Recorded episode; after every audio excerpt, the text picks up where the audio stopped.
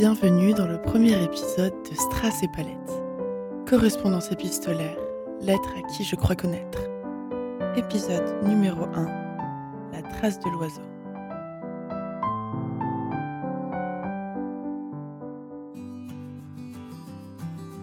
Mon ami, cela fait déjà si longtemps que nous ne nous sommes plus vus. Je me suis surprise à penser à toi en arpentant sous la pluie les rues de Strasbourg. Ton image commençait pourtant à s'envoler, mais le son de la pluie, s'échouant sur le pavé froid, raviva la flamme d'un souvenir qui, je le croyais, ne m'appartenait plus.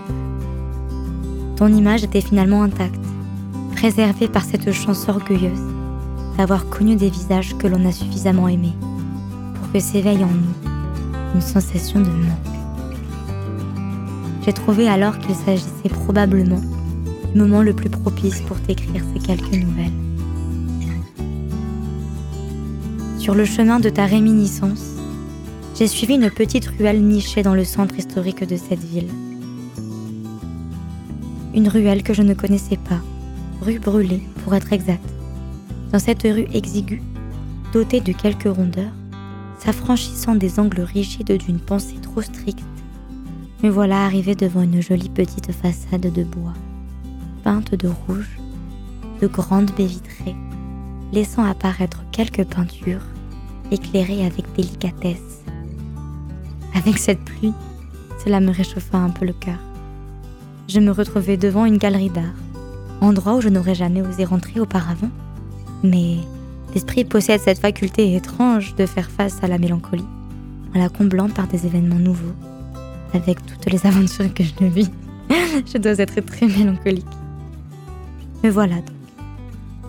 Les cheveux un peu humides, je pousse la porte de ce petit écrin de beauté, de son véritable nom, Galerie Brûlée. Quel nom étrange, ne trouves-tu pas? En passant le pas de la porte, je découvre derrière un bureau une petite dame qui était en train de prendre son repas. Voilà que je me sens toute gênée. Peut-être aurais-je dû profiter encore un peu des gouttes de pluie qui ruisselaient sur mon visage. Je ne le sus que quelques minutes plus tard, mais je venais de faire la connaissance d'Eléa, la galeriste en question qui sut me mettre d'emblée à mon aise en me proposant un café. Je la vis s'extirper dans une petite pièce pour le préparer. Elle me demanda si je prenais un sucre, ce à quoi j'ai répondu oui.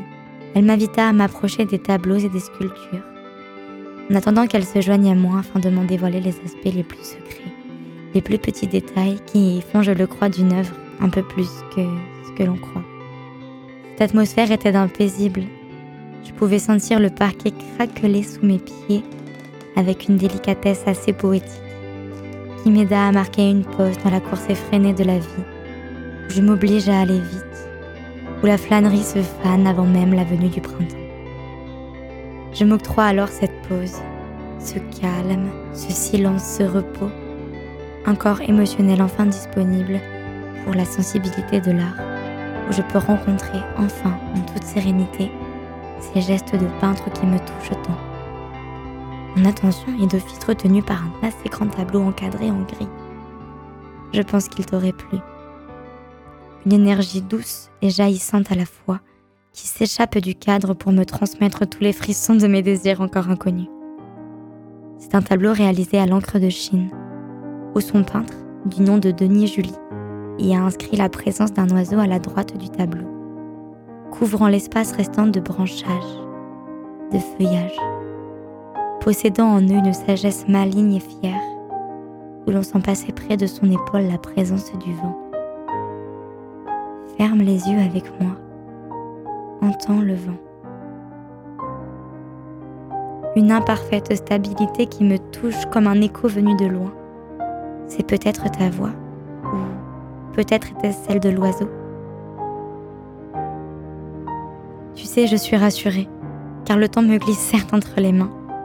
Mais la matérialité concrète ne saurait mieux dire à quel point je suis présente, là, maintenant, face à cette si belle peinture. Tout est en place, et tout bouge. Des petites taches par-ci, des petites taches par-là, soumis sans aucun doute à un geste d'une précision spontanée de la gravité qu'il apporte nous est encore inconnu. Puis il y a cet oiseau auquel je repense encore, même des jours et des semaines après. Peux-tu me dire où sont passés les oiseaux de notre enfance? Crois-tu qu'ils chantaient? Crois-tu qu'ils étaient libres? Cet oiseau, je ne vois que son contour. Je crois que cela me rassure. Il me donne la sensation d'avoir été de passage un bref instant. Il a marqué ce parchemin venu de Chine, de son empreinte, pour s'envoler hors du cadre. Et Léa me tendit le café qu'elle m'avait si gentiment préparé. Je le bus puis nous échangeâmes quelques mots. Lorsque je lui ai dit que c'était ce tableau-là qui avait particulièrement retenu mon attention, elle me dit que j'avais l'œil. Cela m'a flatté. Puis j'ai quitté la galerie me disant que j'y retournerai sûrement. Je suis repartie à vélo. Il pleuvait encore. Il y a un restaurant alsacien juste à côté. Cela pourrait être l'occasion d'aller déjeuner ensemble un midi et de peut-être t'emmener avec moi découvrir cette galerie. J'espère bientôt te revoir. Je t'embrasse.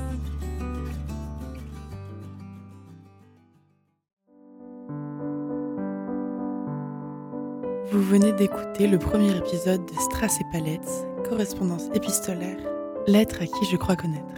Vous pourrez retrouver l'œuvre de Denis Julie à la Galerie Brûlée jusqu'au 7 novembre 2020. On se retrouve la semaine prochaine pour un nouvel épisode. À bientôt.